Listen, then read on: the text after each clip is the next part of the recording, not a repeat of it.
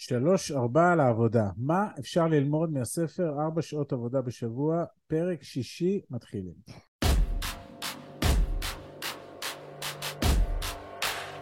ברוכים הבאים למדברים השקעות עם עמית ואגר.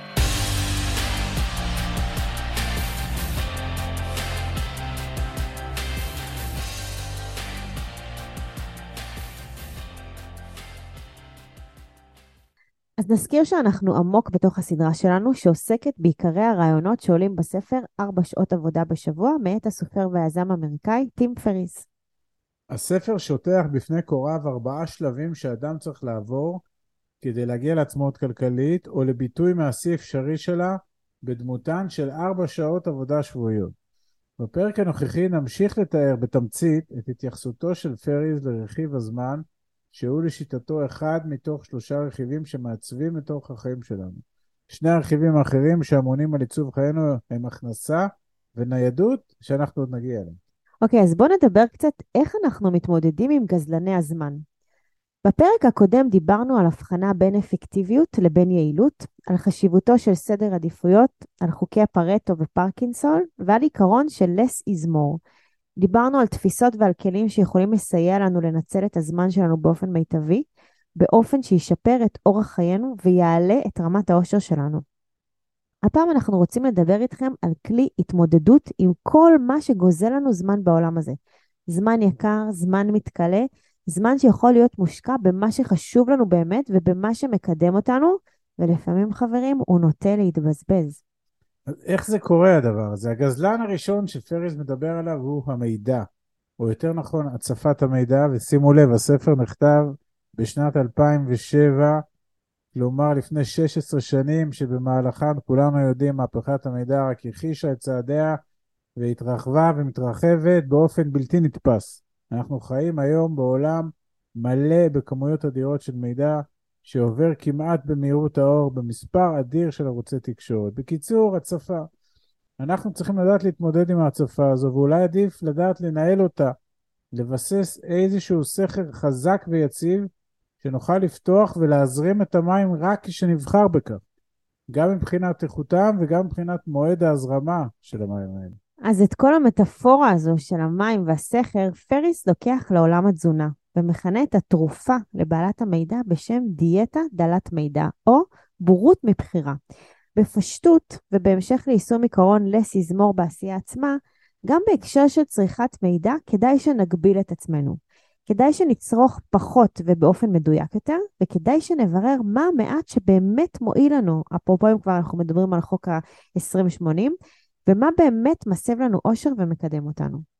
לדברי פריז, רוב המידע שאנחנו צורכים הוא בבחינת בזבוז זמן, נושא מטען שלילי עבורנו, חסר רלוונטיות למטרותינו, ומצוי מחוץ לטווח השפעתנו. זה בערך כמו רוב האוכל שאנחנו אוכלים.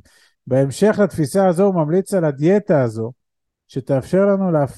להפיק מעצמנו יותר. אם נכניס לראשנו פחות מידע, או נבחר מידע יותר ממוקד ורלוונטי, כנראה שגם התוצרים שלנו בכל תחום שהוא יהיו יותר ממוקדים ורלוונטיים. כאן גם נפתח סוגריים ונגיד שבמסגרת תהליך למידה כמו אלה שאנחנו מדברים עליהם תמיד, סביב תודעת שפע, השקעות אלטרנטיביות, הכנסות פסיביות, עצמאות כלכלית, אה, נכון לדעתנו כן להרחיב את היריעה ככל שניתן ולהיחשף לסוגים שונים של ידע שהעולם למעשה מזמן לנו בהקשר הזה. אבל גם כאן הרחבת היריעה יכולה להיות מוגדרת ומסודרת, מדורגת וממוקדת. ועל פי תוכנית שנגבש לעצמנו, שנתמיד בה לאורך זמן. במילים אחרות, חשוב להדגיש שלדעתנו דיאטת המידע של פריז, שהוא מה שהוא מדבר עליה, יכולה ללבוש צורות שונות בשלבים שונים של החיים, גם המקצועיים וגם האישיים. זה אין משמעות כשפחות בכל מחיר, אלא סימון האיכות מתוך הכמות. כן, אז טיפלנו בגזלן הזמן הראשי בעולמנו, הלא הוא המידע. אחריו יש מקום להזכיר ולטפל בגזלני זמן נוספים שהם למעשה בני האדם. או יותר נכון, ההפרעות שבני האדם סביבנו עשויים לייצר לנו בתצורות שונות. החל ממיילים, עוד סוג של הצפת מידע, דרך שיחות טלפון, מפגשים פרונטליים שאמורים להיות מקצועיים, אבל מידת אפקטיביות שלהם שואפת לאפס, ופריס לא ידע שיהיה גם וואטסאפ, אה, פייסבוק. אבל שלא יתעלמו מהמיילים שלנו או שיהיה מהמפגשים שלנו. טיקטוק, ושיהיה אינסטגרם, טוב, אז רגע, שיהיה טוויטר, בוא נבהיר משהו. שיהיה לינקדאין. אנחנו מדברים כאן על העולם המקצועי, ולא על בני אדם באשר הם ועל תקשורת אנושית באשר היא. כנראה גם כשמדברים על בני אדם באשר הם, כדאי שנבחר לחיות את חיינו רק בסביבה אנושית שעושה לנו טוב, אבל נזכיר שהמיקוד שלנו הוא בעולם ההכנסות או יצירת הכנסות בדרך לחופש כלכלי, ומכאן שההפרעות האנושיות שפריס מזכיר ואנחנו לוקחים אה, איתכם, הן בתחום העבודה והכלכלה, ולא בעולם האישי-חברתי. אז איך מתמודדים עם גזלני הזמן שמפריעים לנו להשלים משימות באפקטיביות הרצויה, לא ביעילות, באפקטיביות? פריז מדבר על שלושה אפיקים מרכזיים. הראשון הוא הגבלת הזמינות שלנו, דוגמת שעות קבועות ומדודות לשיחות טלפון, או וואטסאפים או מיילים, דחיית פגישות או דיונים פחות חשובים. אז יש חלונות זמן מאוד מאוד מוגבלים.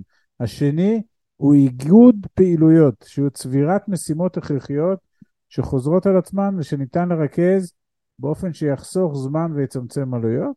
והשלישי הוא אוטונומיה, שהיא האצלת סמכויות רחבה ככל שניתן, כמובן שבהתאם לתפקידים ולעשייה המקצועית שלנו. זה למעשה אחד מהדברים היותר חשובים, זה ההאצלה של הסמכויות ומיקור חוץ. אז הנה לנו מתכון בין שלושה רכיבים לפחות לאפקטיביות, לא סתם חיסכון במשאבים, אלא מימוש מהלכים שיקדמו אותנו לעבר המטרות שלנו, ואלה כאמור קשורות בצמצום זמן העבודה תמורת כסף ובהגדלת ההכנסות הכספיות.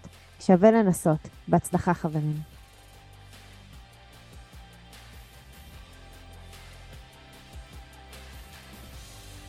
עד כאן להפעם. כרגיל, שמחנו לשתף בידע ובניסיון שלנו, מקווים שנתרמתם.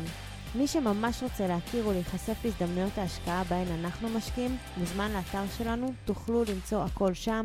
אנחנו כמובן גם פעילים בכל הרשתות החברתיות, מוזמנים לעקוב אחרינו. אם אתם מכירים אנשים נוספים שהתכנים שלנו יכולים לסייע להם, נודה לכם מאוד אם תשתפו אותם. להתראות חברים.